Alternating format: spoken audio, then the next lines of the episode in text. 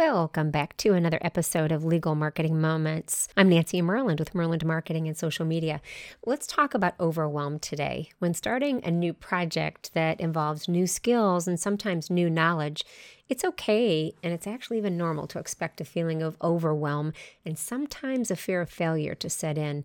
I talked about this in episode 3 on July 15th when I discussed the feeling of resistance and fear of failure. But overwhelm is also a very common feeling to have at the very early stages of any project. Let's say you're thinking about starting a new practice area, looking for a new position, taking on a management role at the firm, switching practice areas, launching or recording a podcast, recording a video, talking to a difficult person. There are so many things that involve new skills and sometimes new knowledge that it can be a natural feeling to feel overwhelmed, which can lead to pullback or a decision to not move forward or to put it off or to assume that it can't be done or to letting someone else take care of it, to even developing a bad feeling about it. But please don't let those feelings control you because it's natural to go through what I sometimes call the messy middle and maybe even the complex beginning when you're laying the foundation for what needs to be done.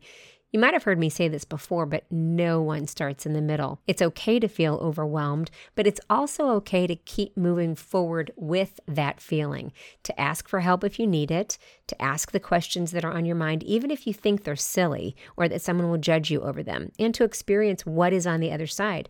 I mean, after all, there was a good reason you chose to pursue that path in the first place, right? So don't stop. Just keep moving forward. Well, with Legal Marketing Moments, I'm Nancy Myrland. If you need to get a hold of me, you can email me at nancy at myrlandmarketing.com or go to the contact page on my website, which is myrlandmarketing.com. And that's M Y R L A N D marketing.com.